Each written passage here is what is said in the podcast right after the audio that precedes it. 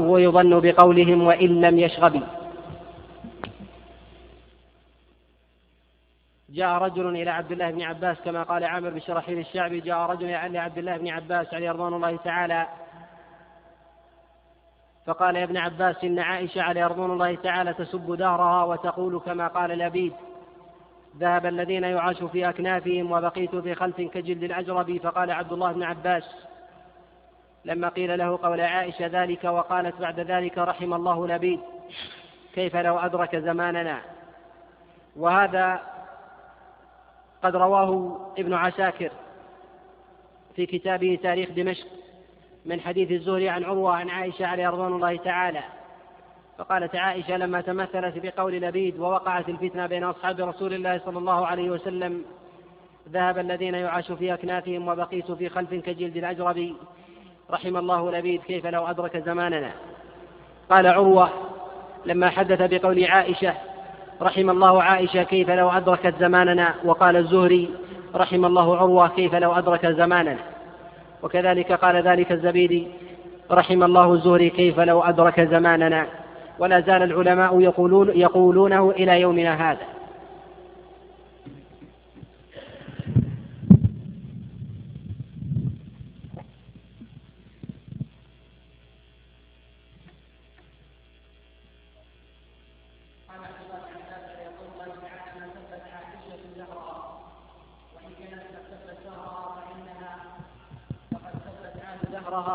وهي من هي ما وقع فيها من اللأواء والشدائد وعوقبت بعقاب الله سبحانه وتعالى.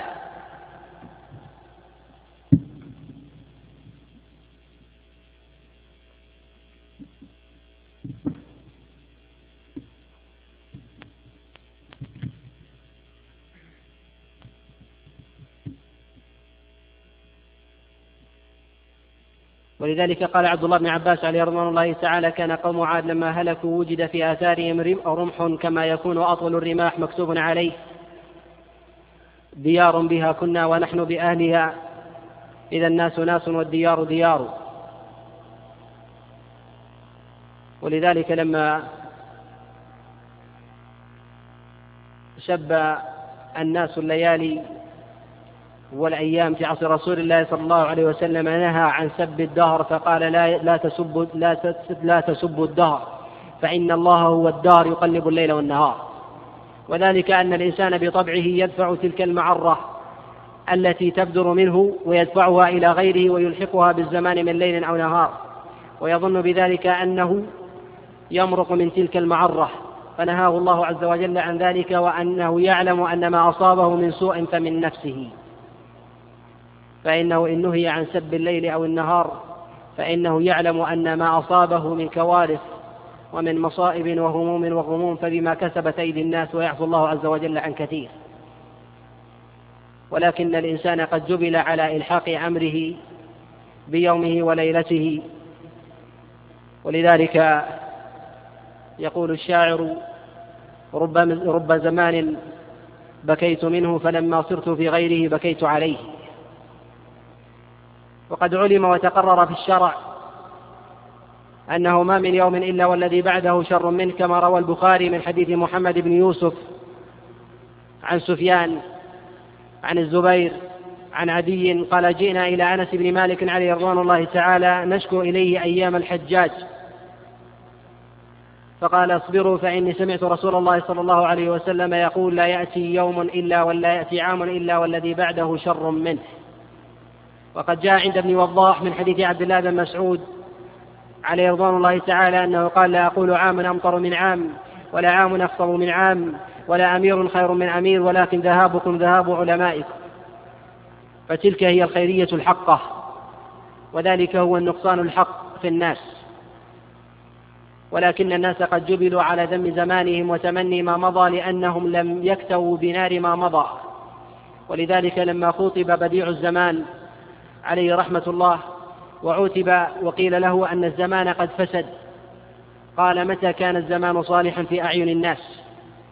أفي الدولة العباسية. وقد أدركنا آخر زمانها وسمعنا بأوله. أم في زمن علي بن أبي طالب عليه رضوان الله تعالى؟ وقد قال من يعطيني واحدا من بني فراس بن غن بعشرة منكم أم يوم النفير في عصر عثمان بن عفان عليه رضوان الله تعالى أم في خلافة أبي بكر الصديق عليه رضوان الله تعالى وهو القائل طوبى لمن مات في نعنعة الإسلام؟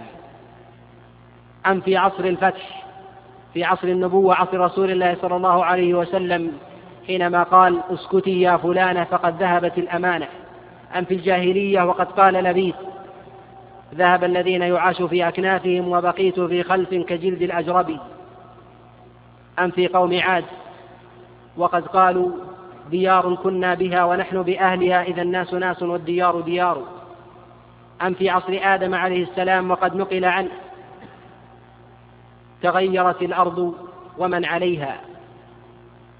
وهذا معلوم أن الإنسان يتضجر من فطرته بما هو فيه.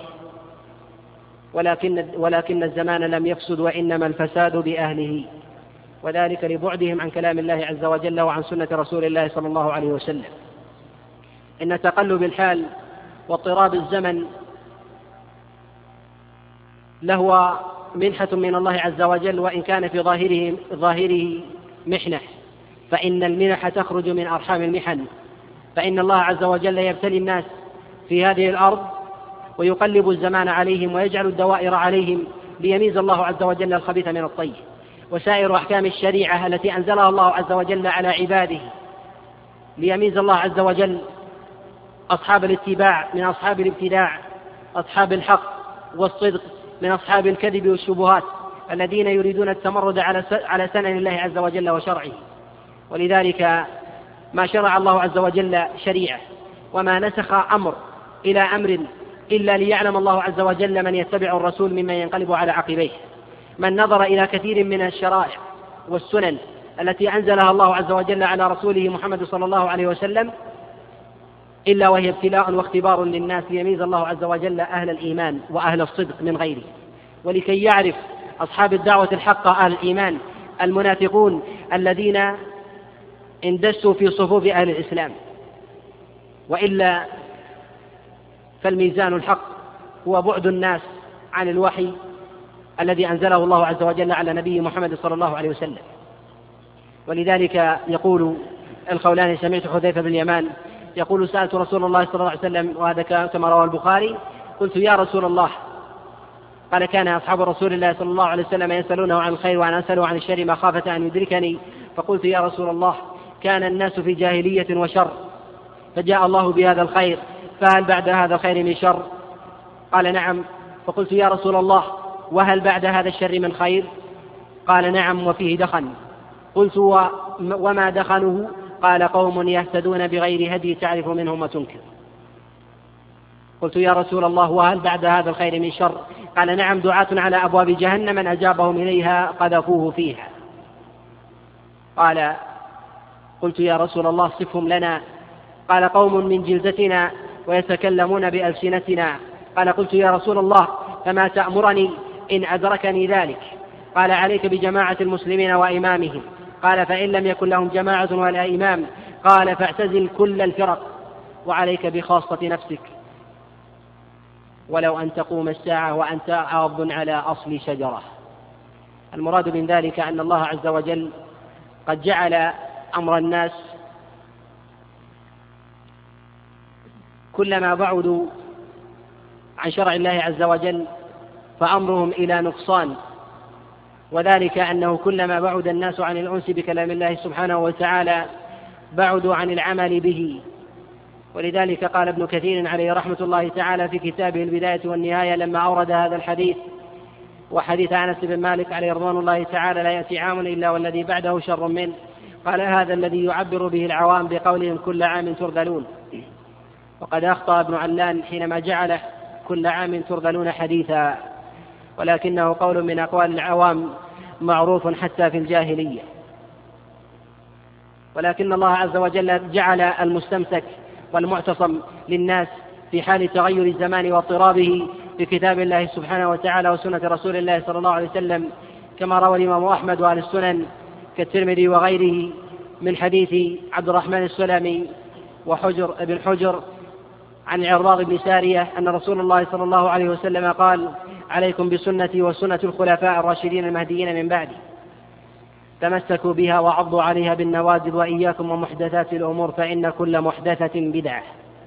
لقوله عليه الصلاة والسلام عليكم بسنتي أي هي النجاة والمخلص من الفتن حينما تحل بالناس.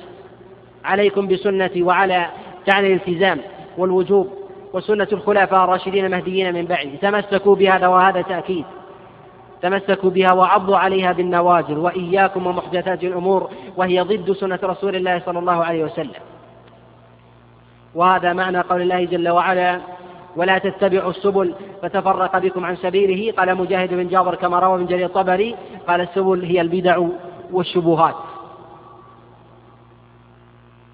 ولذلك أمر الله عز وجل بالتمسك بكتابه وهو حبل الله عز وجل فقال الله جل وعلا واعتصموا بحبل الله جميعا ولا تفرقوا فأمر بالتمسك ونهى عن الافتراق. ولذلك من أعظم ما تطيش فيه عقول الناس وتكل فيه آذانهم وينعدم الصواب إلا عند من وفقه الله عز وجل في حال اضطراب الزمان وتقلب الحال وتغيرها وحصول الفتن فإن الناس يضطربون وحينئذ يظهر الأراذل والأنذال ويظهر المنافقون ويظهر من في قلبه مرض. ليدسوا السم في جسد هذه الأمة فيفرقوا صفهم ويبعدوهم عن مشربهم الأصيل. كلام الله عز وجل وسنة رسول الله صلى الله عليه وسلم. ولذلك أمر الله عز وجل حال الفتن وقوعها بالرجوع إلى كلام الله عز وجل. وما كان عليه الرسول صلى الله عليه وسلم وأصحابه. ولذلك قال عليه الصلاة والسلام عليكم بسنتي وسنة الخلفاء الراشدين المهديين من بعدي.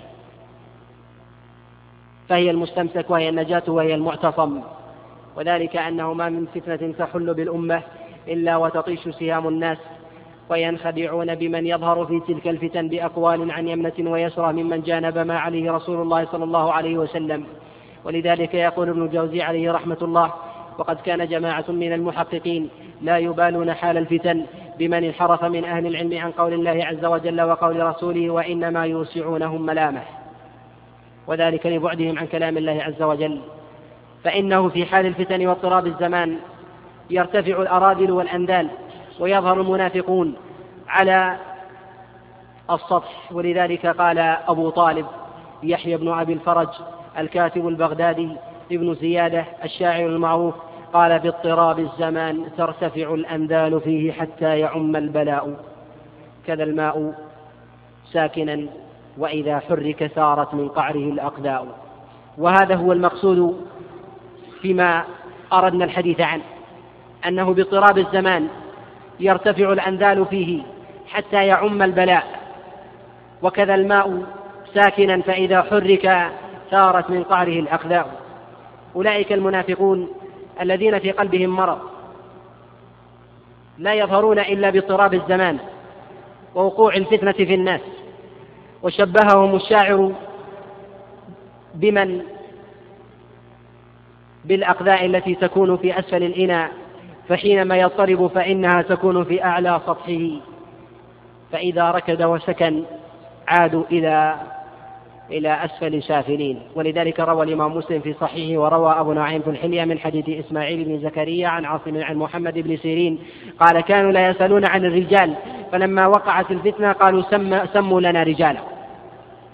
وذلك أن هناك من المنافقين والدسائس الذين لا يخرجون إلا في حال الفتنة واضطراب الزمن فإنه تطيش العقول ويكثر البعد البعد عن كلام الله عز وجل وسنة رسول الله صلى الله عليه وسلم.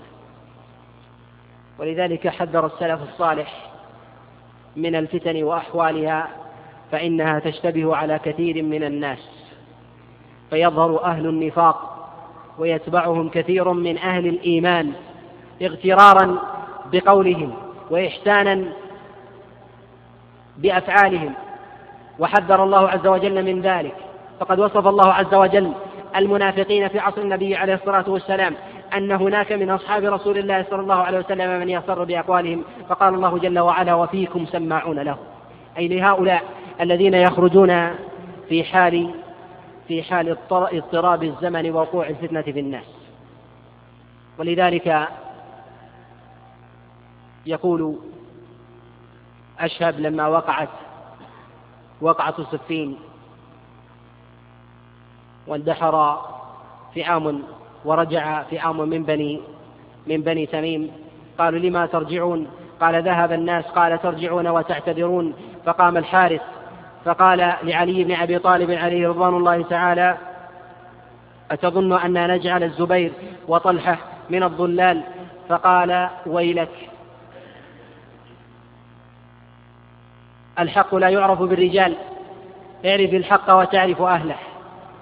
ولذلك يقول عمر بن الخطاب عليه رضوان الله تعالى لا أدركني زمان يتغاير فيه الناس على العلم كما يتغاير الأزواج على النساء. وذلك أنهم يتسابقون في حال الفتنة بالقول واضطراب الزمان حتى يختلط الحابل بالنابل ويختلط الحق بالباطل فيمتز, فيمتز ذلك على من لا علم له ولا عناية ولا دراية. ولذلك من نظر إلى تقلب العصور وكذلك القرون منذ الصدر الأول إلى عصرنا هذا فإنه ما يجد أن فتنة وقعت إلا وظهر فيها الأراذل والمنافقون ليصدوا أهل الإيمان عن قول الله سبحانه وتعالى. ولذلك مما يجب أن يعلم أنه في حال اضطراب الزمن وتقلبه يجب على المؤمن أن يعلم بأمور. أولها أن ثمة رجال لا يظهرون إلا باضطراب الزمن وتقلبه. ولذلك يقول ابن سيرين كانوا لا يسألون عن الرجال فلما وقعت الفتنة قالوا سموا لنا رجالكم. ومما يجب أن يعلم أن المنافقون الذين يقعون ويلغون في جسد الأمة لا يظهرون إلا في أوقات الفتن واضطراب الزمن وإنما يغتنمون الفرص لينهشوا في جسد الأمة ولكي يوسعوها ضربا لكي تسقط وهي كليلة. ولذلك من نظر إلى المنافقين في عصر رسول الله صلى الله عليه وسلم يجد أنهم يغتنمون الفرص للطعن برسول الله صلى الله عليه وسلم. فمن نظر إلى أوائل قدوم رسول الله صلى الله عليه وسلم إلى المدينة. ذكر محمد بن إسحاق عن الزهري قال كان عبد الله بن أبي حينما قدم رسول الله صلى الله عليه وسلم إلى المدينة. يخطب كل جمعة يدعو إلى اتباع رسول الله صلى الله عليه وسلم والحذر من مخالفته. فإنه يظهر الوفاق ويضمر النفاق. ولكن الله عز وجل يظهر مخالفته في أيام الفتنة. ولذلك لما ذهب رسول الله صلى الله عليه وسلم في غزوة أحد لمقاتلة المشركين رجع عبد الله بن أبي بثلثي الجيش بنحو ثلاثمائة من المؤمنين من أصحاب رسول الله صلى الله عليه وسلم. وذلك لخفاء أمره. فتبعه ثلث ذلك المجتمع بل صفوته. ولذلك يغيب عن كثير من الناس أن أهل النفاق والشقاق إنما يظهرون في أوقات أحوج ما يكون أهل الإسلام إلى اللحمة والاجتماع وأحوج ما يكون إلى معرفة الحق من الصواب إلى معرفة الصواب من الخطأ والحق من الباطل. ولذلك قال الله عز وجل مخبرا عن حالهم وأوصافهم قال وفيكم سماعون لهم أي من أهل الإسلام. ومن أهل الإيمان فإذا كان ذلك في أصحاب رسول الله صلى الله عليه وسلم فهو في من بعدهم أجوز. وقد ذكر الله عز وجل من أحوالهم وجاء في سنة رسول الله صلى الله عليه وسلم مما أوقعوا من الفتنة والفرقة والشقاق في صفوف أهل الإيمان ما يعلم. ولذلك لما رجع رسول الله صلى الله عليه وسلم من غزوة تبوك واستهزأوا برسول الله صلى الله عليه وسلم. فأنزل الله عز وجل كفرهم صريحا في كلامه سبحانه وتعالى. حينما استهزأوا برسول الله قال الله عز وجل لا تعتذروا قد كفرتم بعد إيمانكم. وسبب كفرهم هو استهزاء برسول الله صلى الله عليه وسلم فأخرج الله عز وجل مكنونهم. ولئن سألتهم ليقولن إنما كنا نخوض ونلعب. ولكن شريعة الله عز وجل ليست بابا للخوض واللعب. قل بالله وآياته ورسوله كنتم تستهزئون لا تعتذروا قد كفرتم بعد إيمانكم فأمر الله عز وجل بإخراجهم عن صف أهل الإيمان وصرح بكفرهم وعدم قبول اعتذارهم ولذلك وصف الله عز وجل المنافقين في كتابه العظيم بأوصاف عديدة يأتي الكلام عليه ومن أعظم ما يجب أن يعلم أن أهل النفاق يغتنمون ضعف هذه الأمة وبعدها عن كلام ربها ليشيعوا الفتنة وكذلك الفرقة ويتصيد الأخطاء ليظهروها على أهل الإسلام وأهل العلم خاصة لكي تدب الفرقة بين أهل الإسلام وتضعف شوكتهم. ومن نظر إلى حادثة الإفك لما قدم رسول الله صلى الله عليه وسلم وكانت معه عائشة عليه رضوان الله تعالى والقصة طويلة في الصحيحين قالت عائشة عليه رضوان الله تعالى فنزل رسول الله صلى الله عليه وسلم قبيل المدينة فبات ليلته وظن الناس أنه حتى يصبح. فلما كان في آخر الليل قام رسول الله صلى الله عليه وسلم فأذن في الناس أننا مرتحلون. قالت عائشة عليه رضوان الله تعالى ففقدت عقدي فالتمسته في مكان الذي كنت فيه فرجعت إلى الناس فوجدتهم قد ارتحلوا. قال فبقيت مكاني فإنهم إن فقدوني سيرجع إلي. قالت فنظرت فإذا رجل على بعير فإذا هو صفوان بن معطل عليه رضوان الله تعالى. قالت فجاء إلي وأنا جالسة فكان قد رآني قبل أن يفرض الله عز وجل الحجاب. وقال عليه لعنة الله والله لقد وقع بها ووقعت به. غاضب على لذلك رسول الله صلى الله عليه وسلم. والقصة معروفة في الصحيحين وفي كتب, وفي كتب السير بطولها. والشاهد من ذلك أن أهل النفاق والأراذل في الأمة الذين هم أقرب ما يكونون في باطنهم إلى أهل الشرك والكفر والزندقة لا يظهرون إلا باضطراب الزمان وتقلبه. يظهرون على سطح هذه الأمة يتصيدون الأخطاء وهم أقرب ما يكونون إلى أعدائها. ولذلك لما رجع رسول الله صلى الله عليه وسلم من غزوة بني المصطلق وحدث ما حدث بين أحد المهاجرين وغلام وهو غلام من المهاجرين. فتشاجر وتخاصم مع أحد مع أحد الأنصار. فقال عبد الله بن أبي والله ما حالنا وهؤلاء إلا كما قال الأول سم كلبك يأكلك. فقامت الأنصار فقالوا يا للأنصار وقامت المهاجرون وقام المهاجرون وقالوا يا للمهاجرين. فغضب لذلك رسول الله صلى الله عليه وسلم. ثم أشغلهم رسول الله صلى الله عليه وسلم بالسرى حتى يأتي المدينة لكي تضعف فيهم تلك القالة. ولذلك حذر الله عز وجل نبيه من أمثال هؤلاء الذين لا يعرفون إلا في حال الفتنة وفي حال ضعف الأمة لكي يدب النفاق فيها وتضعف شوكتها وتهون حينئذ عند عدوها.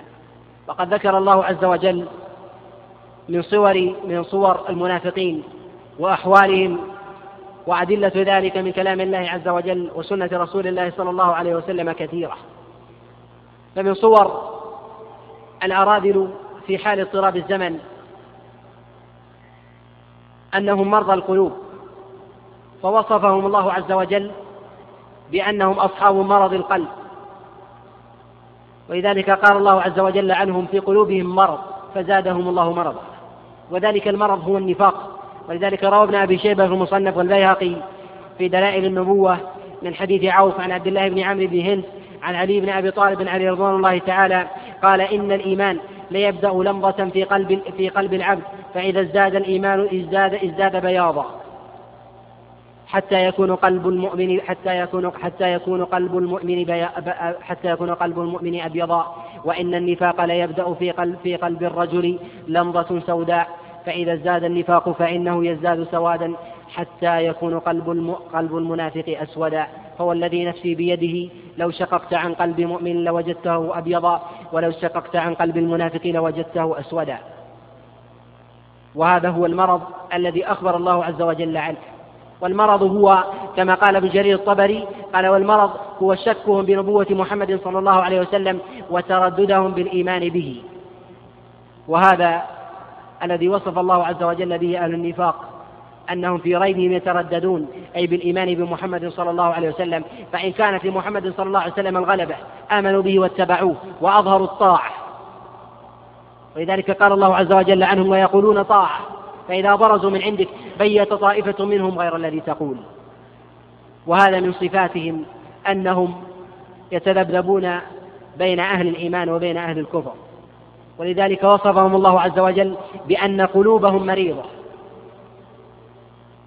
مذبذبين بين ذلك لا إلى هؤلاء ولا إلى هؤلاء. ولذلك يقول النبي عليه الصلاة والسلام في الخبر الصحيح مثل المنافق كمثل الشاة العائرة بين الغنمين لا تدري إلى هؤلاء أم إلى هؤلاء تتبع. وهي الشاة الضالة. أتدري أت... لا تدري أهي مع سواد هذه الغنم أم مع سواد تلك. وذلك لأنها ليست بصاحبة يقين. وهذا تشبيه, تشبيه بليغ بحال أهل النفاق. وقد ذكر الله عز وجل من صفاتهم أي من صفات أهل النفاق. التردد والاضطراب والمخادعة لأهل الإيمان. ولذلك وصف الله عز وجل من حالهم أنهم يخادعون الله ورسوله. وفي الحقيقة ما يخادعون إلا أنفسهم وما يشعرون. وذلك أنهم يترددون في أقوالهم فلكل موقف قول ولكل موقف عمل فإنهم إنما يسعون لمصالحهم. ولذلك أخبر الله عز وجل أن تلك الفتن التي تحل بالناس واضطراب الزمن وتقلبه بسبب أن يميز الله عز وجل أهل النفاق من أهل الإيمان. ولذلك قال الله عز وجل للنبي عليه الصلاة والسلام قال ولا تعرفنهم في لحن القول. وقال الله عز وجل لما أمر نبيه عليه الصلاة والسلام أن ينصرف من قبلته بيت المقدس إلى المسجد الحرام. قال المنافقون انحرف من قبلته بيت المقدس إلى البيت الحرام. تحير محمد عليه الصلاة والسلام. ولذلك قال الله عز وجل وما جعلنا القبلة التي كنت عليها إلا لنعلم من يتبع الرسول ممن ينقلب على عقبيه. فالتشريع والنسخ من أعظم حكمه أن الله عز وجل يميز أهل الإيمان من أهل النفاق. وذلك أنهم يضطربون في قولهم ويظهرون بأقوالهم ولا تعرف أنهم بلحن القول في لحن القول. أي بأقوالهم حينما يعارضون الحق ويعارضون كلام الله عز وجل وكلام رسول الله صلى الله عليه وسلم. ولذلك من النظر إلى النوازل التي تحل بالأمة والكوارث والمصائب فإنه يظهر من بني جلدة هذه الأمة من يقول بقول المنافقين في الصدر الأول. وإن كنا في زماننا وفي هذه الأيام نلحظ ذلك جليا ظاهرا. وصدق رسول الله صلى الله عليه وسلم حينما سأله حذيفة بن اليمان قال صفهم لنا يا رسول, يا رسول الله. قال هم من جلدتنا ويتكلمون بألسنتنا. ولذلك قد وصفهم الله عز وجل أن أجسادهم مع أهل الإيمان وقلوبهم مع أهل الكفر.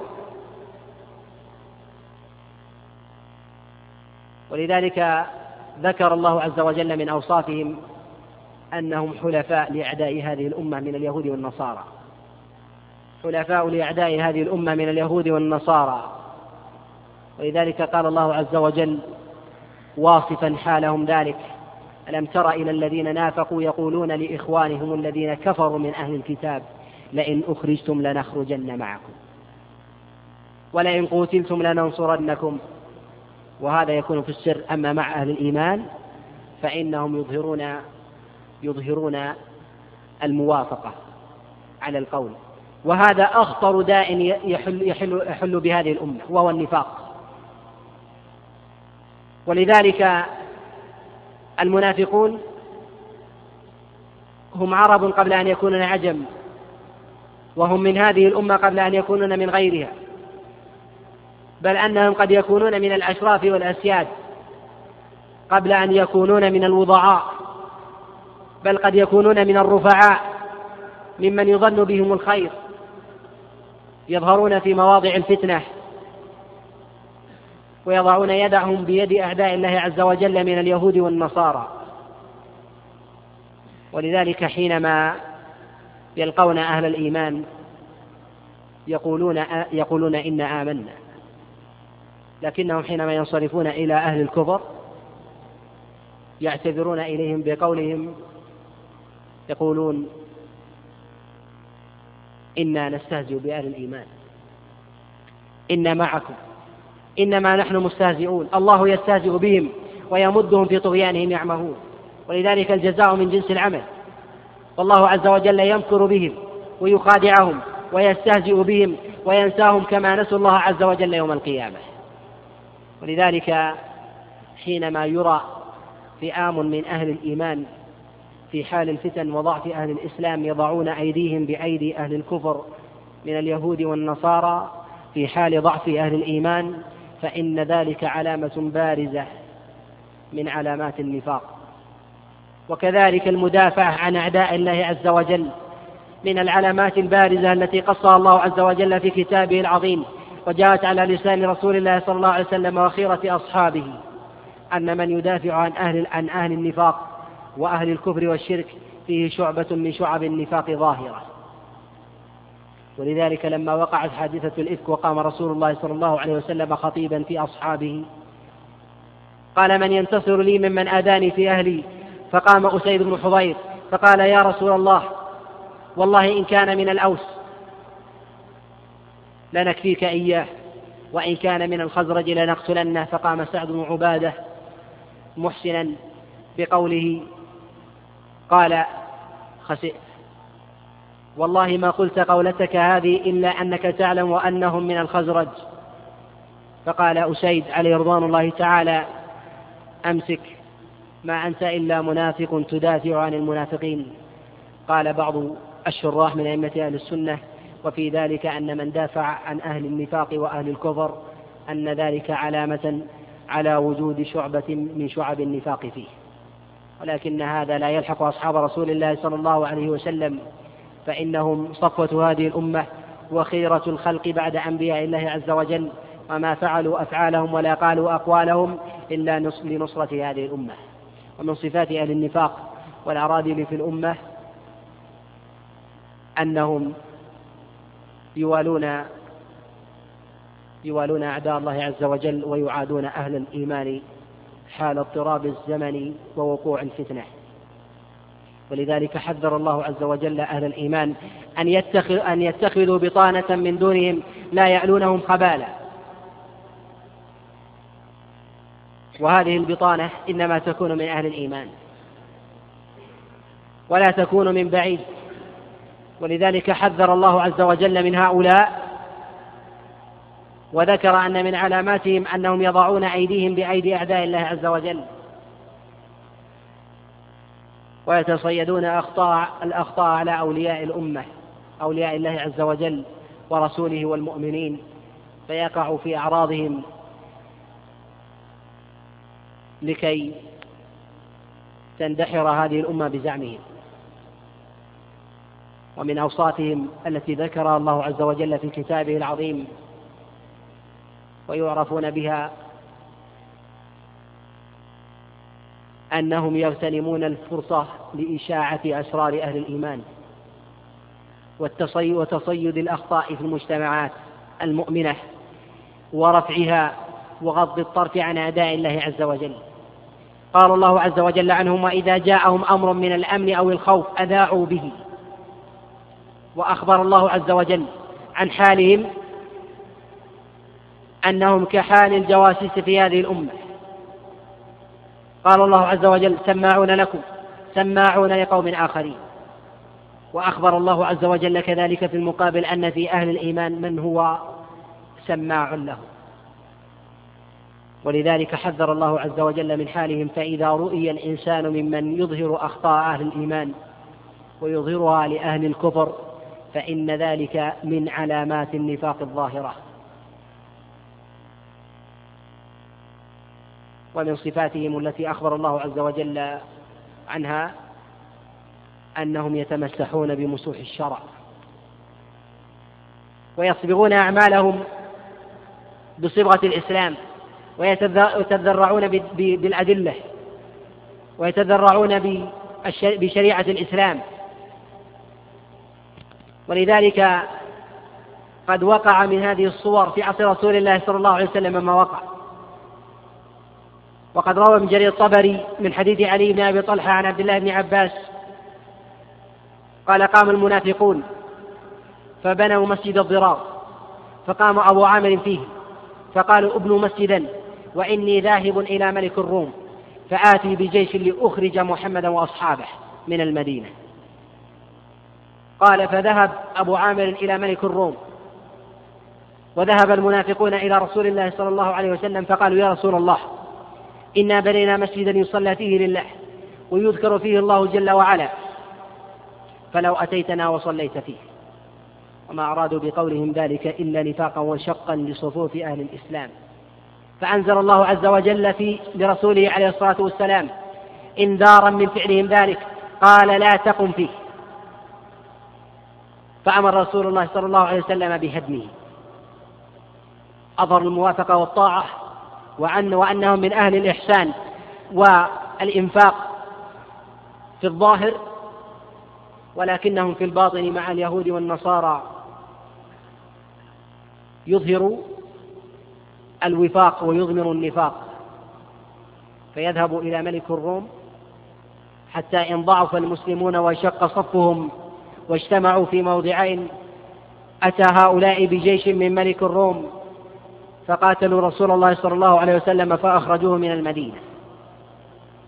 ولذلك لا عجب أن يكون من صفات أهل النفاق أن يظهر فيهم من البر والخير ويتمسح بمسوح الشرع, الشرع, الشرع والأدلة. ويقولون في أقوالهم أنهم أرادوا الخير وأرادوا الإصلاح. ولذلك قال الله عز وجل عنهم مظهرا من صفاتهم. وإذا قيل لهم لا تفسدوا في الأرض قالوا إنما نحن مصلحون. بل قد يستدلوا بأدلة عظيمة فيغيب جانبا وأصلا عظيما من أصول الشرع ويستدل بأدلة شرعية وما أرادوا الشرع وما, وما يبتغون إلا الفتنة.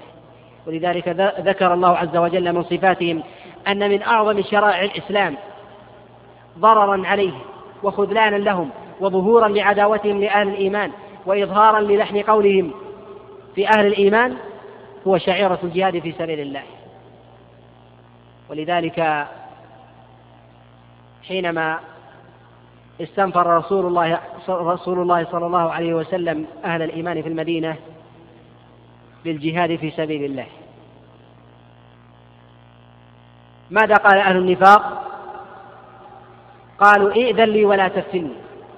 قال عبد الله بن عباس وأبو العالية رفيع بن مهران والحسن وقتادة والسدي ائذن لي يا محمد ولا تفتني فإن معك من جوار الروم ما أفتتن به عن ديني ويصدني عن دين الله عز وجل.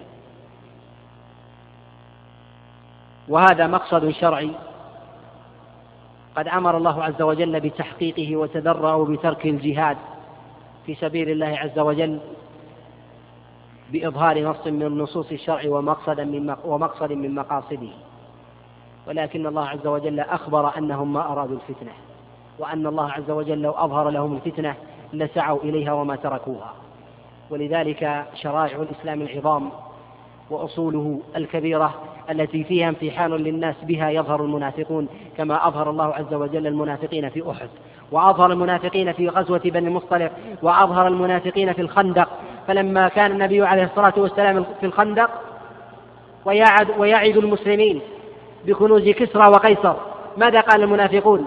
قال محمد يدعونا ويعدنا بكنوز كسرى وقيصر. وإن, أح وإن أحدنا لا يخاف أن يذهب أن يقضي حاجته. وهذا كله أظهره الله عز وجل على ألسنتهم حينما أمر الله عز وجل بتلك الشعيرة العظيمة.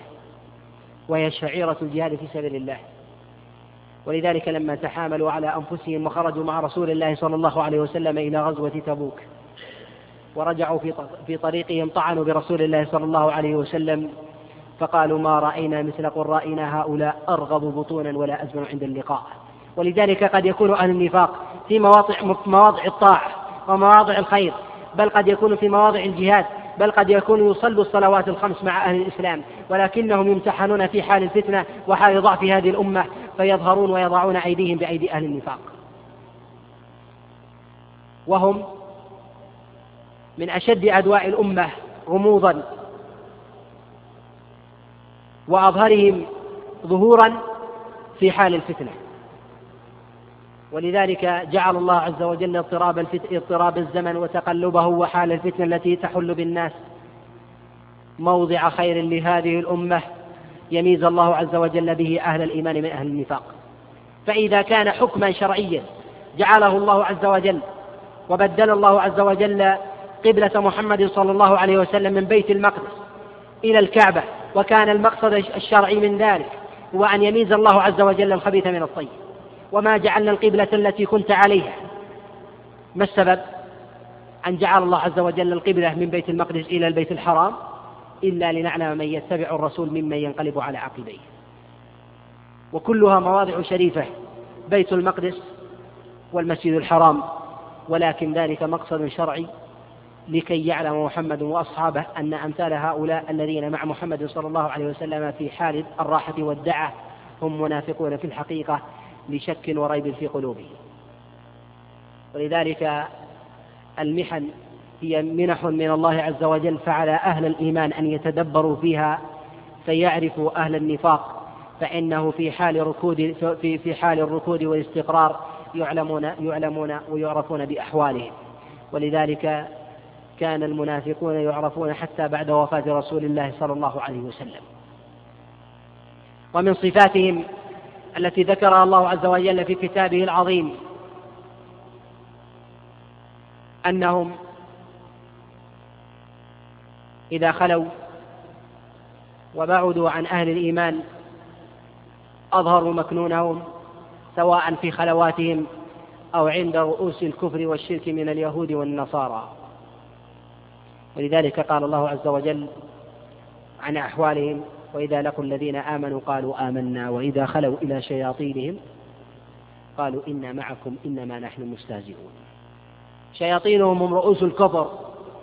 ولذلك روى ابن جرير الطبري من حديث محمد بن إسحاق عن محمد بن أبي محمد عن إكرمة عن عبد الله بن عباس قال شياطينهم هم رؤوس الكفر. ورواه كذلك عن غير واحد من المفسرين. رواه من حديث ابن أبي نجيح عن مجاهد بن جبر.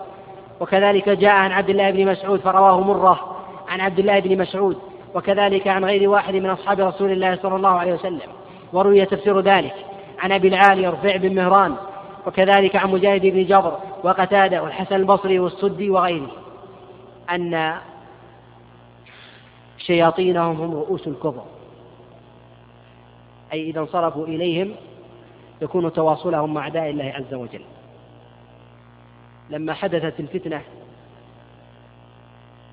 في عصر أصحاب رسول الله صلى الله عليه وسلم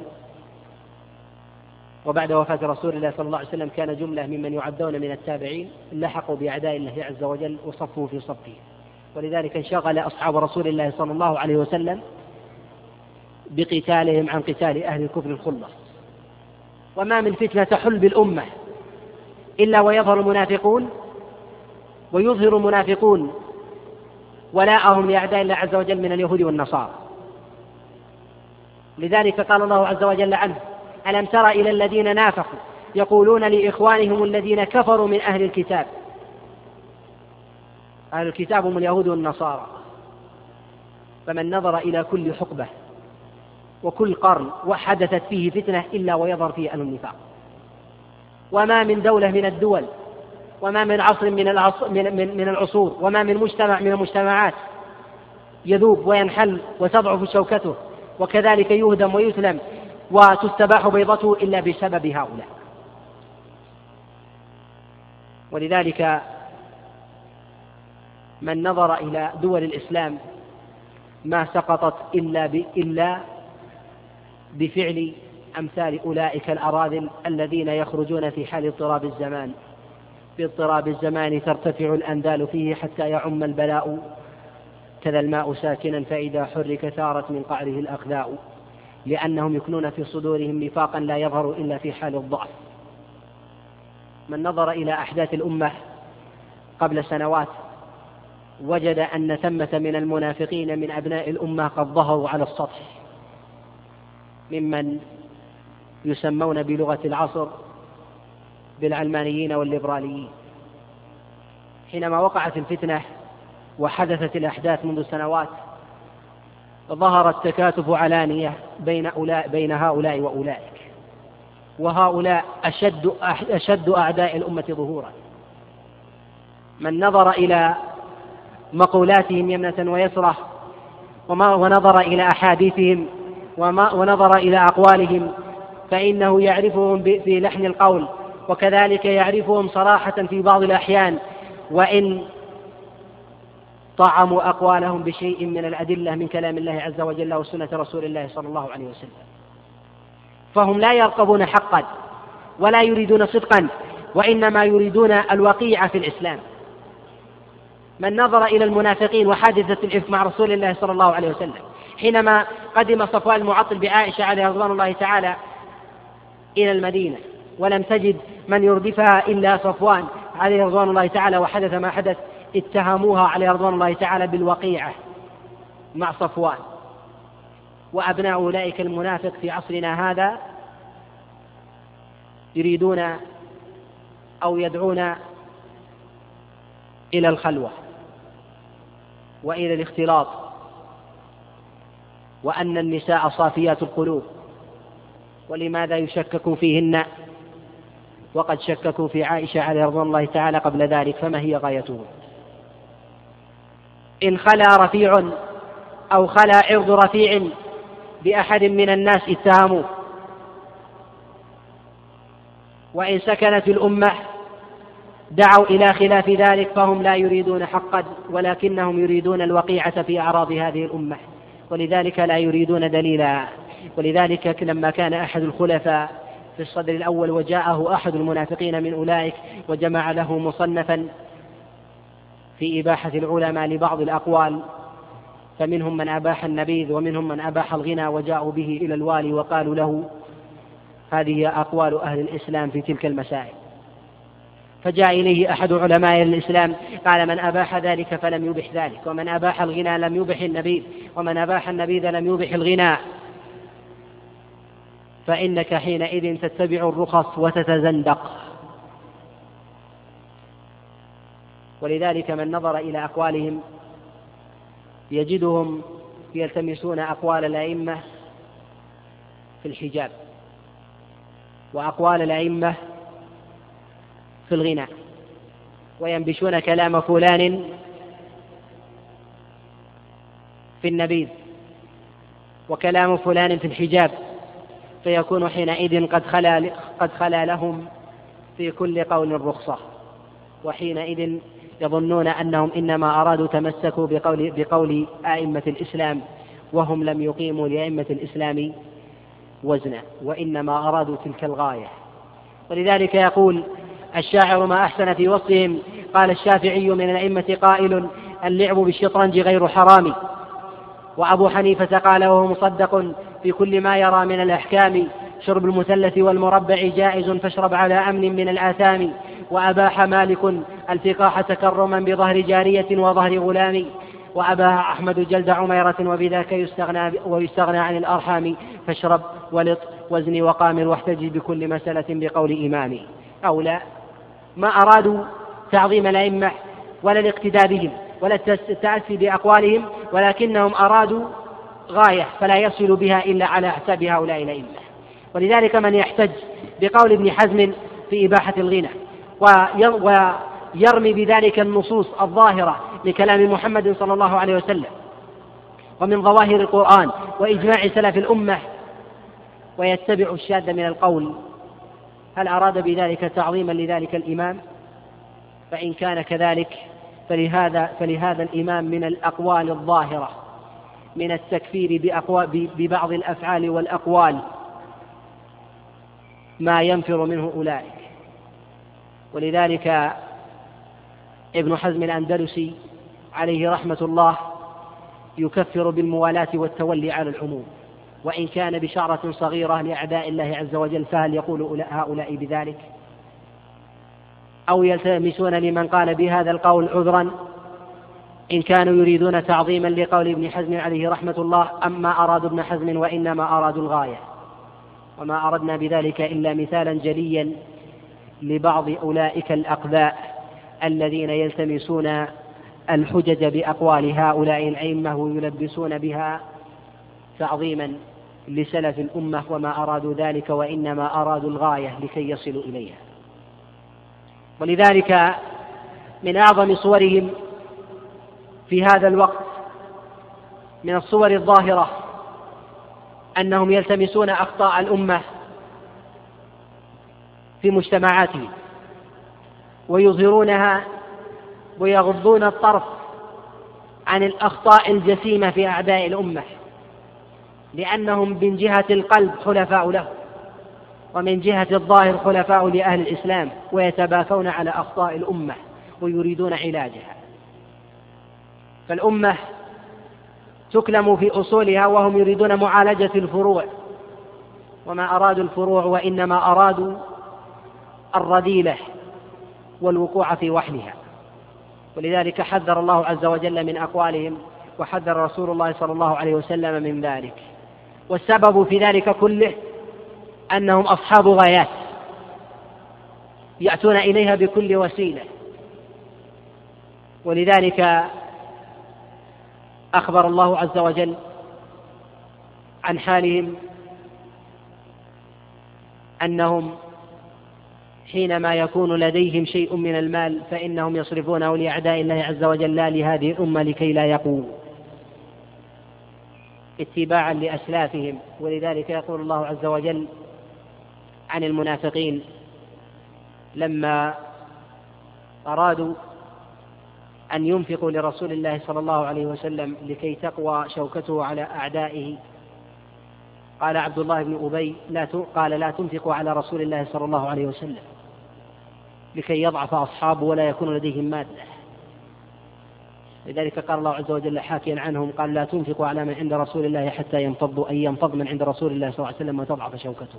ويظن أن القوة بالاقتصاد أو بالمال ونسوا أن العزة لله ولرسوله.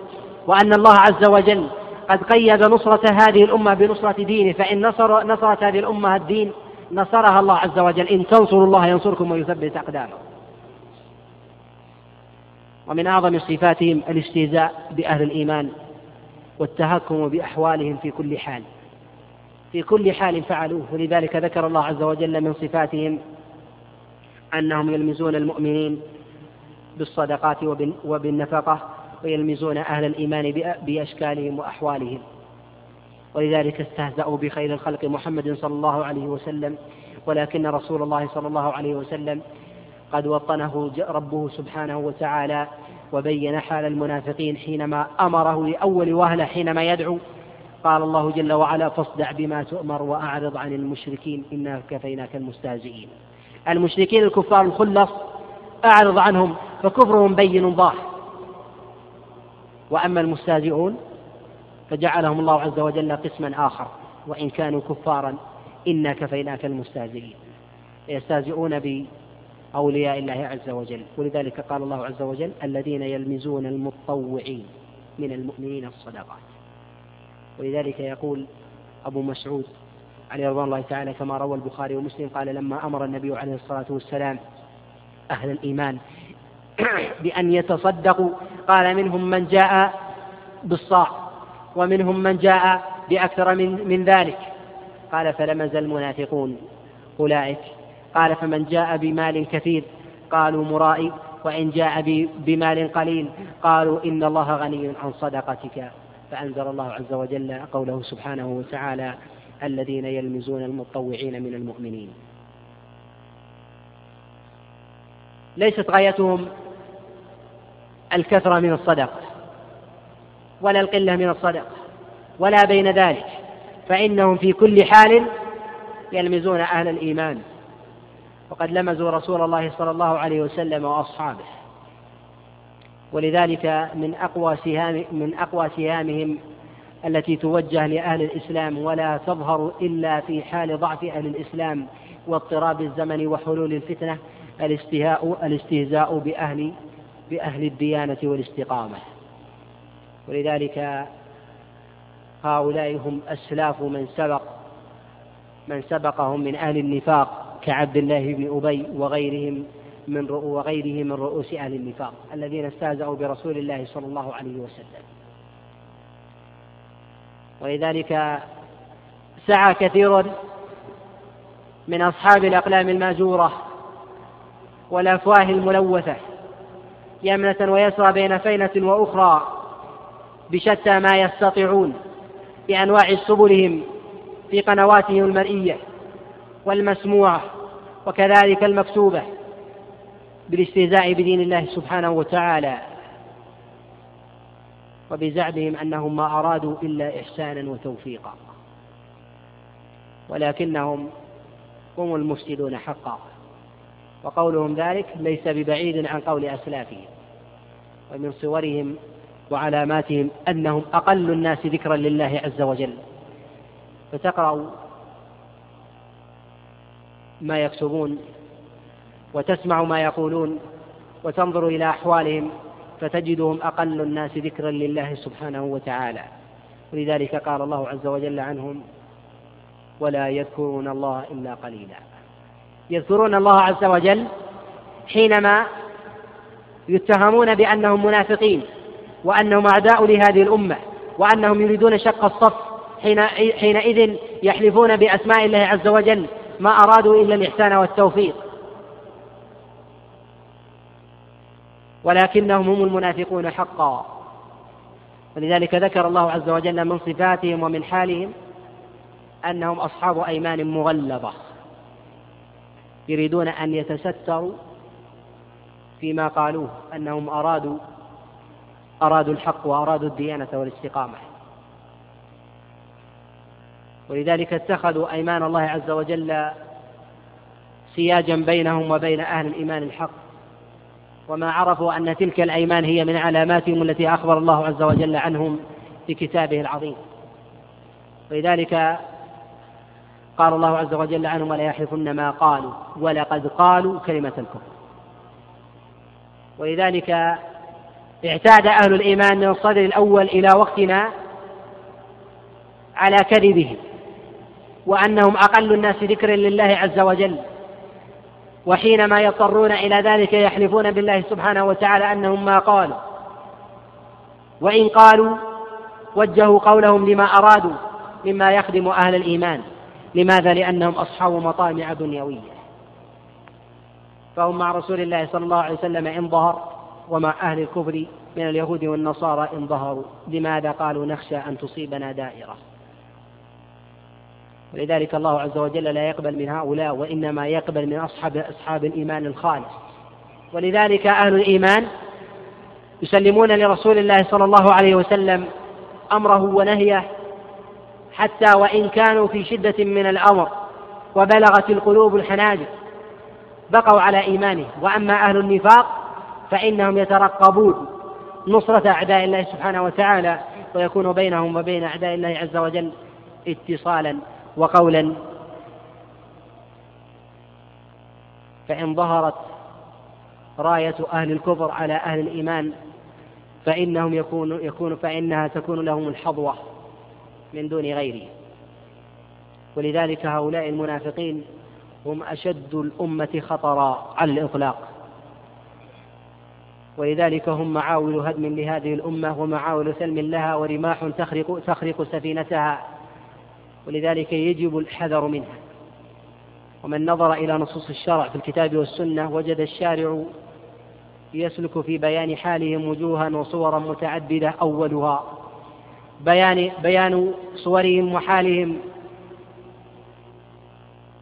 التي تقدم ذكرها وأنهم مخادعون ويتقلبون وأنهم أصحاب مرض وأنهم حال اضطراب الزمن يظهرون ويتصيدون الأخطاء على هذه الأمة ويظهرونها وكأنها خطأ خطر, خطر وبال عليها ويتغاضون عن أخطاء الأمم الكفرية التي يمتدحونها بين فينة وأخرى.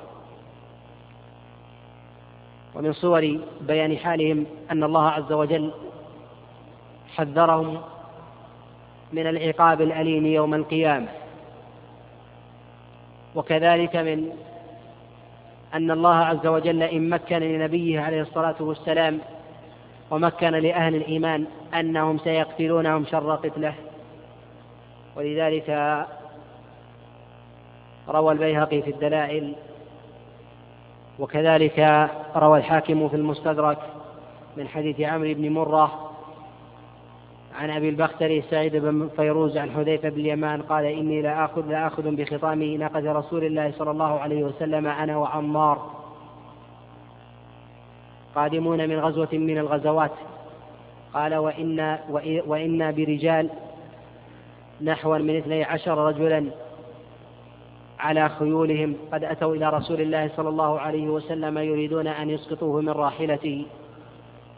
ورسول الله صلى الله عليه وسلم يقول قد قد أي يريد إبعاده. قال فسألنا رسول الله صلى الله عليه وسلم عنهم قال أولئك المنافقون.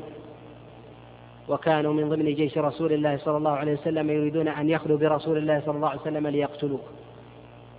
وكانوا قد خرجوا مع رسول الله صلى الله عليه وسلم إلى الجهاد إمعانا في التدليس وإمعانا في الخفاء. أن يخرج أن يخرج أمثال أولئك مع رسول الله صلى الله عليه وسلم. ولكن بين الله عز وجل أن هؤلاء يظهرون في حال تقلب الزمان وتغيره وتغير الحال.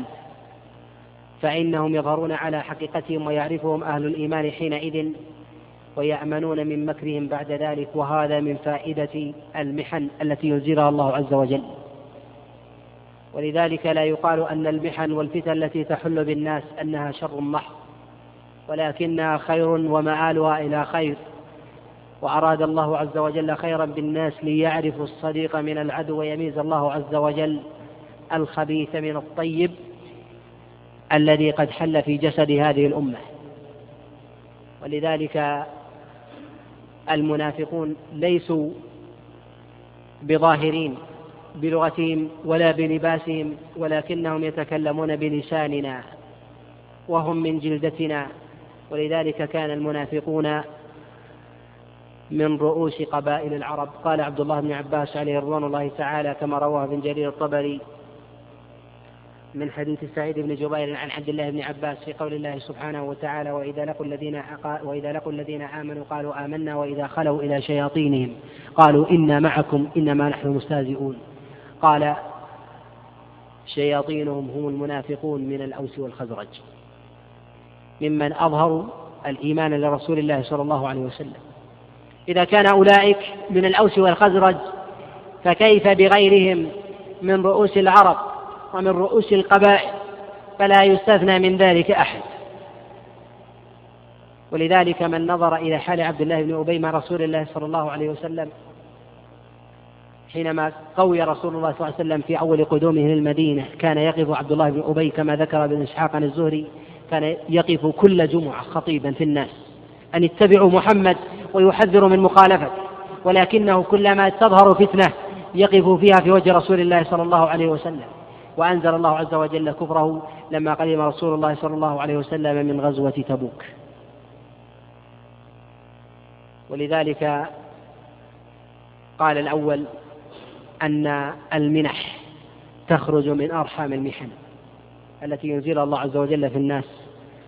فيها منح فيها منح فيها منح, منح من الله سبحانه وتعالى لعباده يعرف فيها أهل النفاق من غيرهم. ولذلك جعل الله عز وجل من علاماتهم أنهم يعرفون في لحن القول أي يظهرون في حال التباس الأمر. ولذلك أمر الله عز وجل في حال وقوع الفتنة ألا يتبع أحد إلا الدليل من الكتاب والسنة. ولذلك قال الله عز وجل واعتصموا بحبل الله جميعا. وقال عليه الصلاة والسلام عليكم بسنتي وسنة الخلفاء الراشدين المهديين من بعدي تمسكوا بها وعضوا عليها بالنواجذ. وقال عليه الصلاة والسلام إنه من يعش منكم فسيرى اختلافا كثيرا. قالوا بما توصينا يا رسول الله قال عليكم بسنتي وسنة الخلفاء الراشدين المدينة من بعدي. أي بهؤلاء الأعلام من الصحابة عليهم رضوان الله تعالى وبسنة رسول الله صلى الله عليه وسلم قبل ذلك.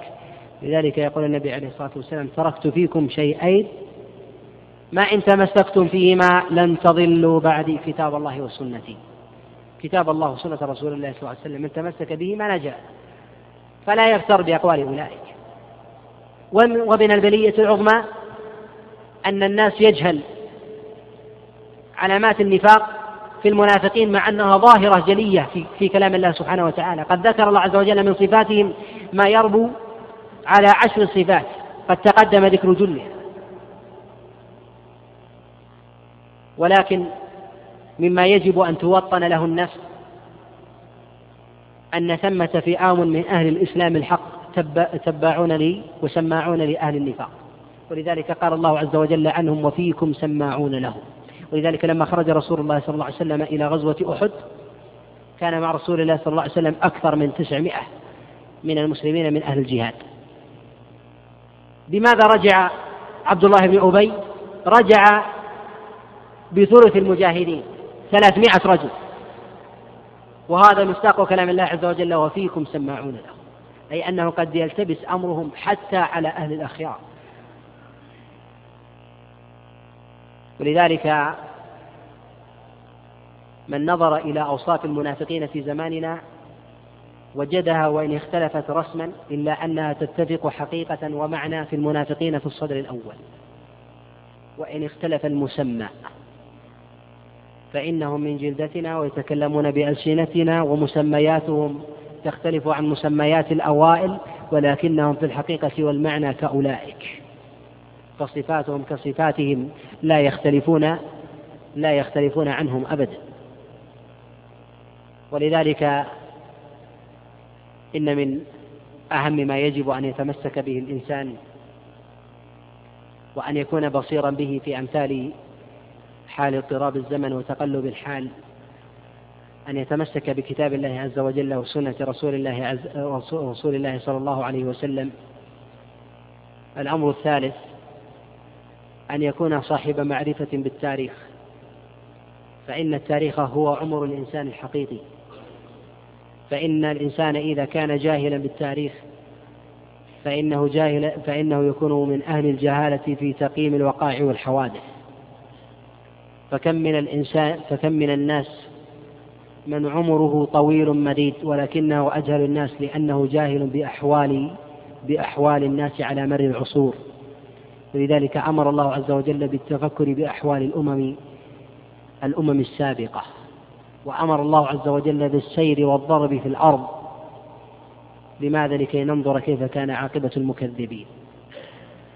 ولذلك من أعظم ما ما يجعل الإنسان موفقا بعد كلام الله عز وجل وسنة رسول الله صلى الله عليه وسلم أن يكون بصيرا بالتاريخ ووقائع الزمن.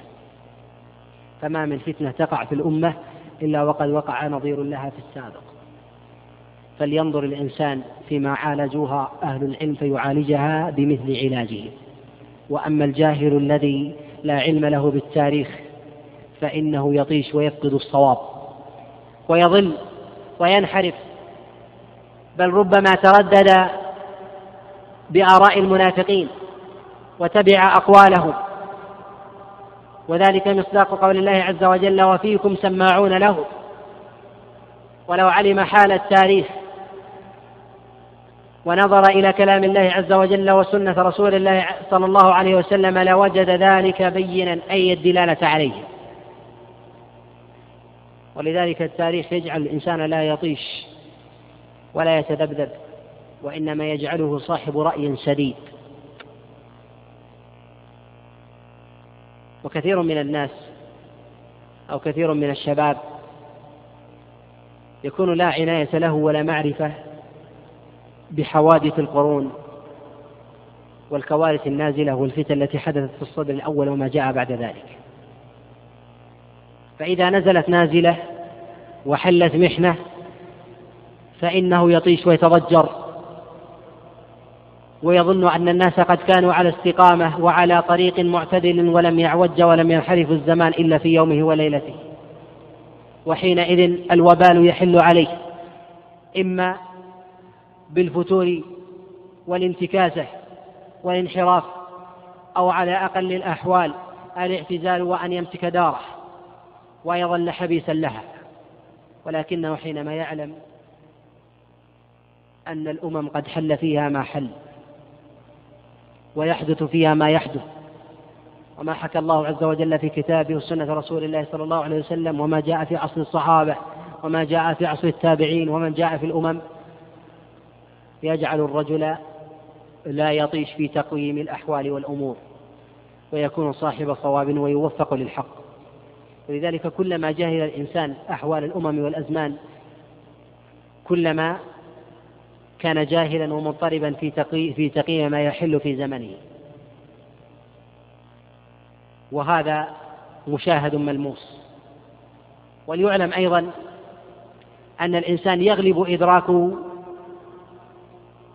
لمفاسد زمنه ويغيب عنه مفاسد الأزمان الأخرى. ولذلك ما من أحد من الناس إلا وتضجر من زمنه كما تقدم. ولذلك قالت عائشة عليه رضوان الله تعالى ما قالت. ولذلك يقول الحسن البصري لو أن أحدا من أصحاب الصدر الأول فطر أي خلق في زمننا هذا ونظر ما عرف مما أنتم عليه إلا الصلاة. فإذا كان في هذا في عصر الحسن البصري فكيف بمن جاء بعده؟ ولكن الإنسان يعلم أن مثل ذلك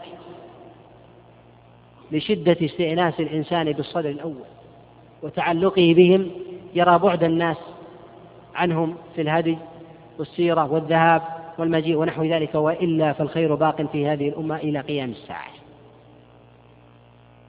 ولذلك ما يقع في قلب الإنسان من حسرة مما يرى من الفساد أو انحراف الناس ونحو ذلك فإنه يتسلى به فيما حدث من فساد في الأمم السابقة ويجعله يتوسط في تقييم الأمر فيكون حينئذ على منهاج النبوة بإنكار المنكر وكذلك الأمر بالمعروف فلا يطيش ولا يحبط ويصد عن المنكرات ويتركها لأهلها ولا كذلك يغلو في هذا الباب فينحرف عن طريقة محمد صلى الله عليه وسلم.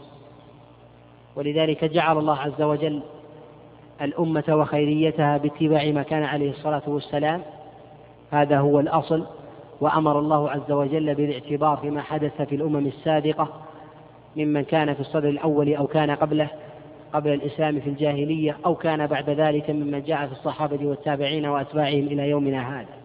ولذلك أمر الله عز وجل بالاعتبار بقوله فاعتبروا يا أولي الأبصار. أي اعتبروا بكل ما حدث ويحدث وقرنوه بما حدث في أحوالكم واستفيدوا من أحوال الأمم السابقة فإن في ذلك بلاغا وزادا لأهل الهداية والتوفيق أن يميزوا حالهم بالنظر لحال غيرهم وكيف عالجوها فيعالجوها كما عالجوها وفي ذلك توفيقا وسدادا لمن وفقه الله عز وجل. أسأل الله عز وجل أن يوفقني وإياكم لمرضاته وأن يسلك بي وبكم منهجا قويما وصراطا مستقيما ونجيب على ما ورد من الأسئلة.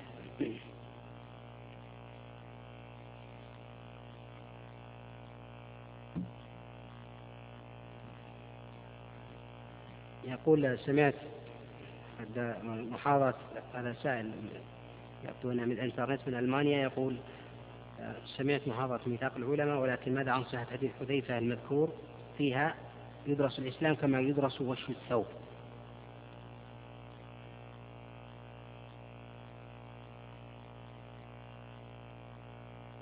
الحديث قد أخرج ابن ماجه في سننه والحاكم في المستدرك من حديث ربعي عن حذيفة باليمان عن النبي عليه الصلاة والسلام وإسناده لا بأس به.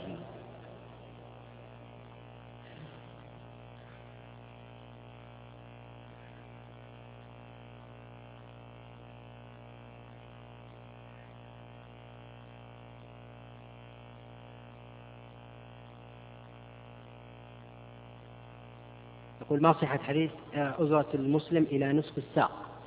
الحديث قد أخرج الإمام أحمد والنسائي وهو حديث حذيفة كذلك روي أبي إسحاق عن مسلم عن أبي مسلم عن حذيفة بن اليمان وإسناده صحيح.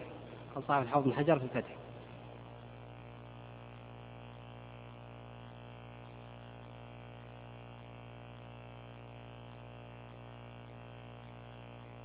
ومتى يصلي المرء؟ سنة الفجر إذا لم يصليها قبل المكتوبة يكون ذلك قبل الشروق أم بعده؟ سنة الفجر إذا فاتت الإنسان فإنه لا يصليها. لا بعد الفجر ولا بعد طلوع الشمس فإن هذا لم يثبت عن رسول الله صلى الله عليه وسلم إلا في حالة واحدة في حديث عمران بن حصين لما نام رسول الله صلى الله عليه وسلم عن صلاة الفجر فصلى السنة ثم صلى ثم صلى الفجر وجعل السنة قضاؤها تبعا للفريضة. أما أن تقضى استقلالا فلا يصح في ذلك شيء. جاء في حديث في ذلك حديث قيس وجاء في حديث أبي هريرة وكلها ضعيفة. والسنن الرواتب كلها لا تقضى بل تصلى في وقتها.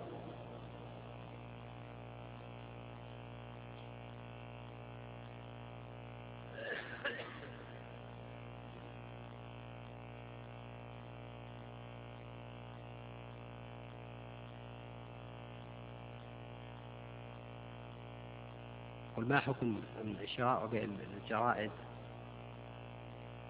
اليومية التي تسب الدين ويستخدم المنافقون لبث صمومهم وإخراج الناس من دينهم؟ لا شك أن إذا علم الإنسان أن في مثل هذه الجريدة ونحو الجريدة والصحيفة والمجلة سبا لدين الله عز وجل وطعن بها الإسلام ونحو ذلك فإنه يحرم عليه بيعها. هذا أمر لا إشكال فيه. أما إذا علم وغلب على ظنه أنها سليمة من الطعن أو الوقيعة في في الإسلام ونحو ذلك وليس فيها شيء من المنكرات فإن هذا لا حرج فيه.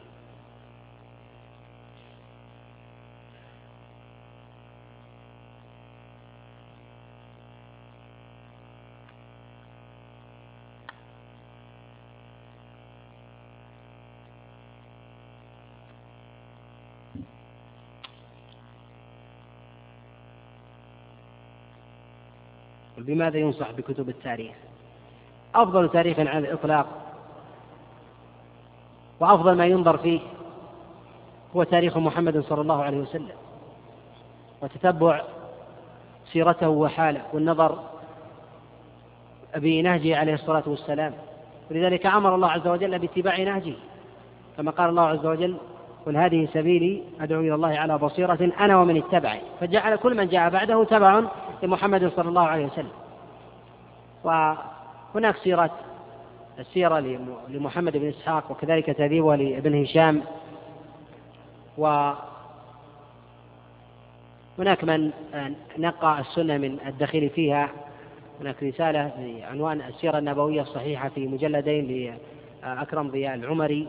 ولكنه لا يوافق بإعمال مناهج الحفاظ عليهم رحمة الله تعالى بالنقد على السير فإن السير يغتفر, في يغتفر فيها ما لا يغتفر في أمور العبادات المحضة كالأحكام ونحو ذلك إلا ما يستثنى منه إذا كانت السيرة تتضمن حكما شرعيا ونحو ذلك فإنه يشدد فيها وتعمل مناهج الأئمة عليهم رحمة الله تعالى. أما ما لا يتضمن حكما شرعيا كالسير والمغازي والتاريخ والملاحم والتفسير ونحو ذلك فإن العلماء عليهم رحمة الله تعالى يتساهلون في ذلك ويلحق في هذا كذلك ما جاء في سير من جاء بعد النبي عليه الصلاة والسلام من الصحابة والتابعين. فلو أعملنا مناهج الأئمة عليه رحمة الله تعالى في النقد لا يكاد يسلم أحد إلا إلا ونقد ولذلك النبي عليه الصلاة والسلام ما جاء عنه من سيرة ومغازيه وكذلك آه، سراياه وذهابه ومجيئه ونحو ذلك. لو أراد الإنسان أن يتتبعه في السير ويطبق عليه مناهج الأئمة عليه رحمة الله تعالى في النقد لم يكد يسلم له شيء إلا نزر يسير. كذلك سير الصحابة عليهم عليهم رضوان الله تعالى ثم هناك من كتب السير المسندة كتاريخ دمشق لابن عساكر وكذلك تاريخ بغداد فإنها نفيسة. كذلك هناك من التاريخ التواريخ المتأخرة كتاريخ الإسلام الإمام الذهبي آه، فإنه قد أفرد فيه للسيرة النبوية وأفرد فيه لسيرة الخلفاء الراشدين وكذلك أفرد فيه جزءا في السير المغازي ثم بعد ذلك رتب ما بقي من آه، من كتابه التاريخ على الوفيات وكذلك له كتاب السير ونحو ذلك. وبالجملة فإن كتب السير تحمل الغث والسمين وما كان فيه مستنكرا فإنه يطرح وما كان فيه موافق فإنه يقبل. يقول ما صح الحديث العلماء كالنجوم. لا أعرف حديث في هذا اللفظ ولا أعلم يوجد حديث علماء في النجوم في أصحابك النجوم عند البيهقي في السنة السنة ضعيف نعم قد جاء عن أبي مسلم الخولاني يروي عن الحسن عند أبي نعيم في الحلية حديث الحسن عن أبي مسلم الخولاني قال العلماء كالنجوم ولكنه ليس بحديث.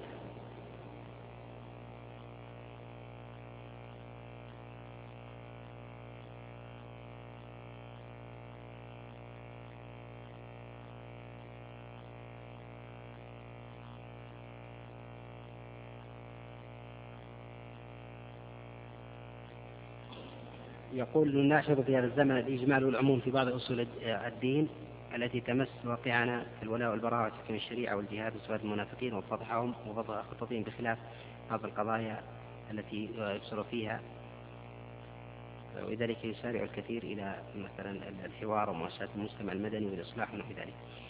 يلاحظ أن أكثر من ينصرف إلى أعداء الله عز وجل من اليهود والنصارى ويريد الألفة معهم والتقارب إليهم هؤلاء هم المنافقون.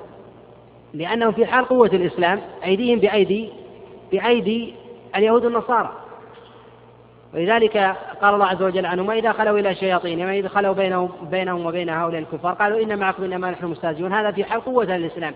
فكيف إذا كان ثمة ضعف ووقع اضطراب من الزمن أو وقع الشقاق والفرقة ونحو ذلك ماذا سيصنعون؟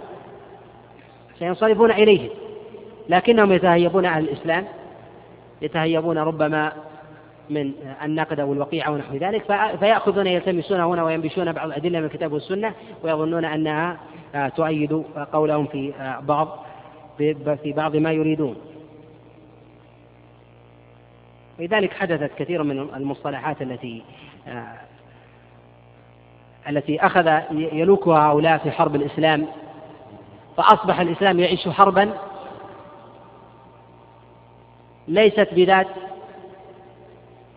سيوف ولا رماح ولا سلاح. ولكنها حرب خطيرة وهي حرب المصطلحات وقلب الموازين. فتسمى الأمور الشرعية ظاهرة بغير اسمها. فأصبح الغلو المذموم شرعا بابا لكل من أراد أن يتنقص شيء من أصول الإسلام وبعض الأعمال الشرعية التي يفعلها أهل الديانة والصلاح. وأصبح من أراد أن ينادي بدعوة حق ونحو ذلك يدخل من هذا الباب لأنهم لا يستطيعون أن يذموا الإسلام بنفسه. ولذلك كحال أسلافهم كعبد الله بن أبي لا يستطيع أن يذم النبي عليه الصلاة والسلام بنفسه يستطيع أن يطعن بزوجته ويطعن بهيئته وما يحدث من فتنة ونحو ذلك لكن بذاته وبالوحي لا يستطيع لأنه يظهر ويكون من جملة الكافرين. ولذلك أمثال هؤلاء هم أشد خطرا على الأمة من غيرهم.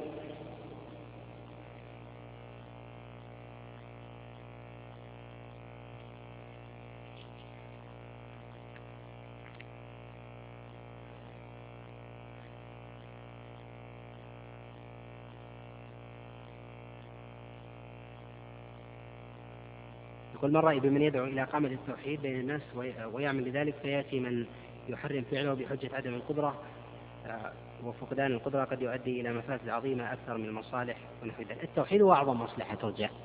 ليس لأحد أن يقول يؤجل التوحيد أو ليس من المصلحة داو لأن ثمة مفاسد آه، تأتي. ما هي المفاسد إذا إذا لم يكن التوحيد قائم؟ وما هي المفاسد التي تتلافى في دحض في مقابل دحض الشرك؟ إذا كان الله عز وجل قد جعل النفوس تزهق في سبيل في سبيل في سبيل تحقيق التوحيد وجعل إزهاق النفس الذي هو من أكبر الكبائر من أعظم القرب عند الله عز وجل لأنه يتحقق به توحيد الله عز وجل. فكل مصلحة يظن الإنسان أنها مصلحة تواجه دحض الشرك أو تحقيق التوحيد هي مفسدة وإن ظن الإنسان أنها مصلحة ولبس عليه الشيطان وهذا من الجهل بإذن الله سبحانه وتعالى.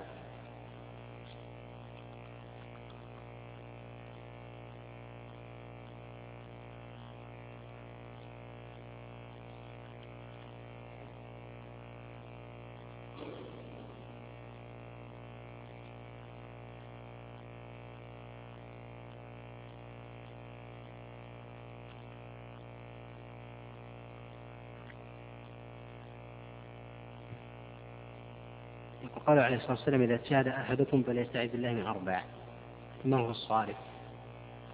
الصارف هي ذلك عمل الصحابة. وإن كان قد ذهب بعضهم إلى الوجوب وهو قول طاووس بن كيسان حيث أمر ابنه بأن يعيد الصلاة حيث لم لم يستعد من هذه الأربع يقول ما صحة قول القائل الأمة الإسلامية لا تستطيع أن تقاتل عدوها وذلك لأن عندها ليس لديها القوة ونحو ذلك. قد تكون الأمة في فترة من الفترات لا تستطيع آه، مجابهة عدوها لضعف فيها ونحو ذلك أن هذا يسلم. لكن لا يغلب جانب جانب الإعداد والتحري وكذلك لا يغلب لا لا يغيب جانب معرفة عداء المشركين وعداء اليهود والنصارى لهذه الأمة ونحو ذلك. فلا نضع أيدينا بأيديهم بحجة ضعفنا. فإذا كان ثمة ضعف الإسلام فحينئذ لا حرج على الإسلام أن يأخذوا بآيات الصف والعفو والمسامحة ونحو ذلك حتى حتى يقووا وإذا كان لديهم قوة فإنهم مأمورون بمجاهدة أعداء الله.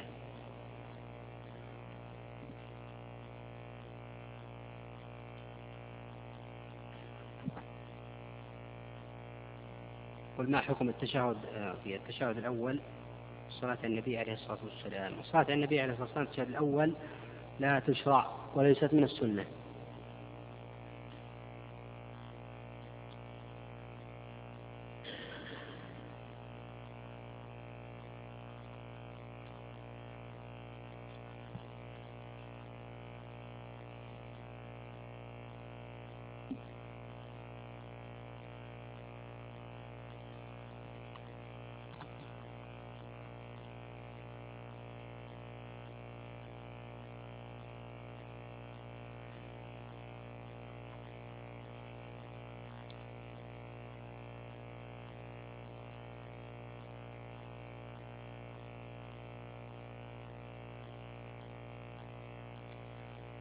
يقول ما صحة الحديث إذا اختلف الناس فانظروا ما عليه أهل الثغور فإن الحق معهم هذا ليس بحديث هذا قال الإمام أحمد عليه رحمة الله. ولذلك استناس من قول الله عز وجل والذين جاهدوا فينا لنهدينهم سبلنا. فمن جاهد في سبيل الله فإنه في الغالب أن الحق أن الحق معه. من الخطأ أن يقال أن صاحب الطاعة وصاحب الديانة والذي لديه شيء من العلم أنه قليل العلم ونحو ذلك بل أنه إذا طبق الشريعة سواء بجهاد أو بصلاة أو بذكر أو بعبادة أو أكثر من ذلك فإن, فإن هذا علامة على توفيقه للحق.